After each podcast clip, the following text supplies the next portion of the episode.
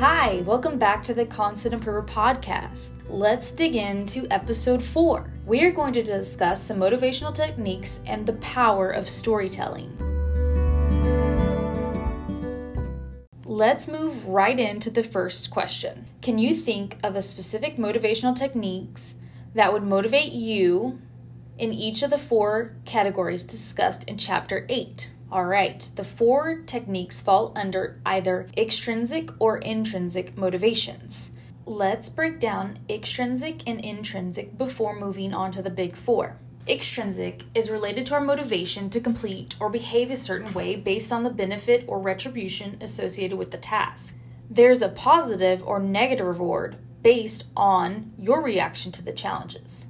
When I think of intrinsic, I think of how it involves how others can find ways to motivate me to reach targets or deadlines. Intrinsic is being motivated to complete a task by the way it makes you feel. No other actual reward is necessary. The act of completing the task creates a satisfaction or self fulfillment for that individual that a tangible reward cannot. An intrinsic reward makes you feel good about yourself. Now, on to the four motivational techniques positive extrinsic.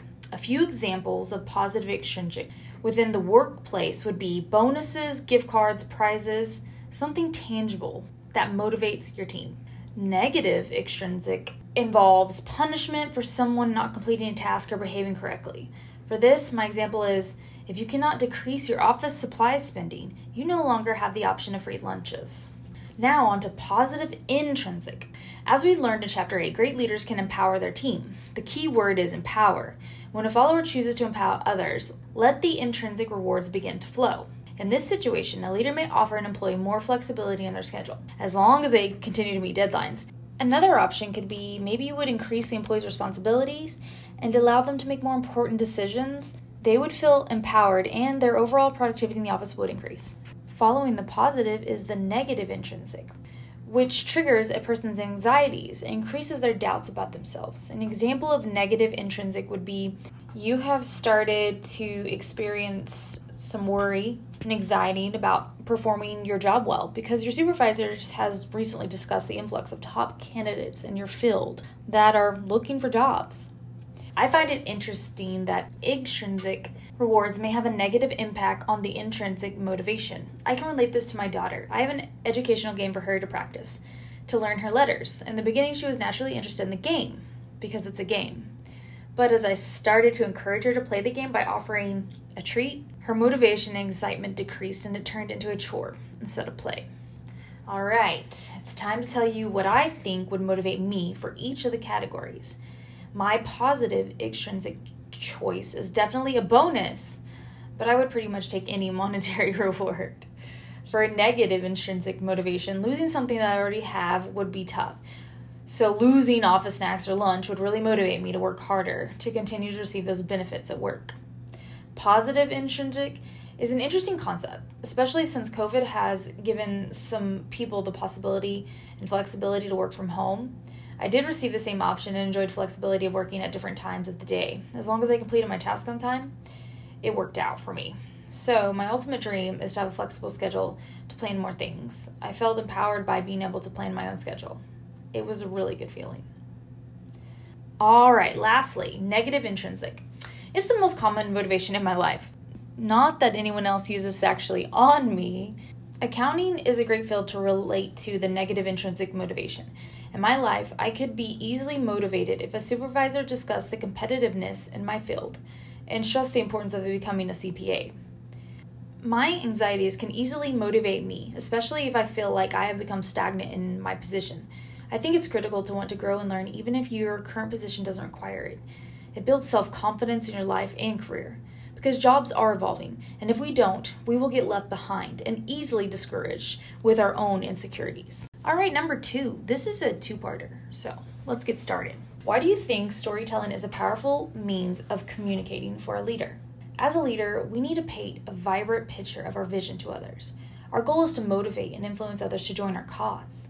One article that I read this week discussing the importance of storytelling stresses that it allows listeners to engage. As a storyteller, you want to establish an emotional connection for the best results.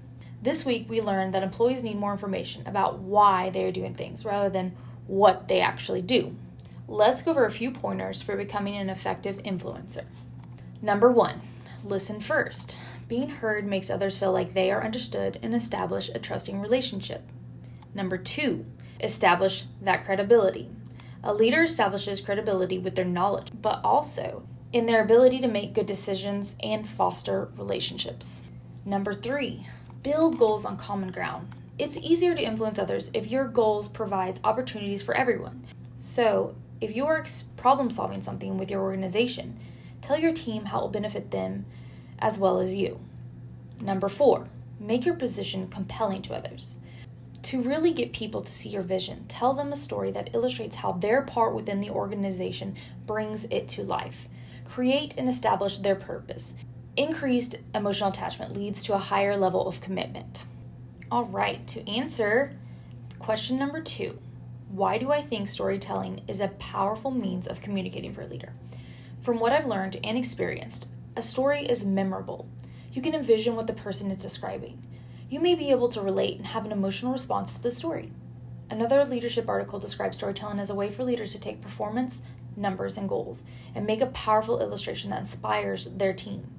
Storytelling has been used since the beginning of civilization and continues to be just as an effective uh, communication tool. It takes people away from a boring office presentation and allows the audience to become creatively engaged in your vision. Okay, the second part of the question is How is active listening related to storytelling? Being an effective listener guarantees they're interested, open minded, focused, and ready to further analyze the message within the story. As a leader, they're ready to ask questions to determine their team's comprehension and provide more information to their followers so they can truly grasp the ultimate goal and vision of the organization and want to become part of it. All right, we've made it to the end of another week. Thank you so much for tuning in to the Constant Improver podcast. I'll talk to you soon.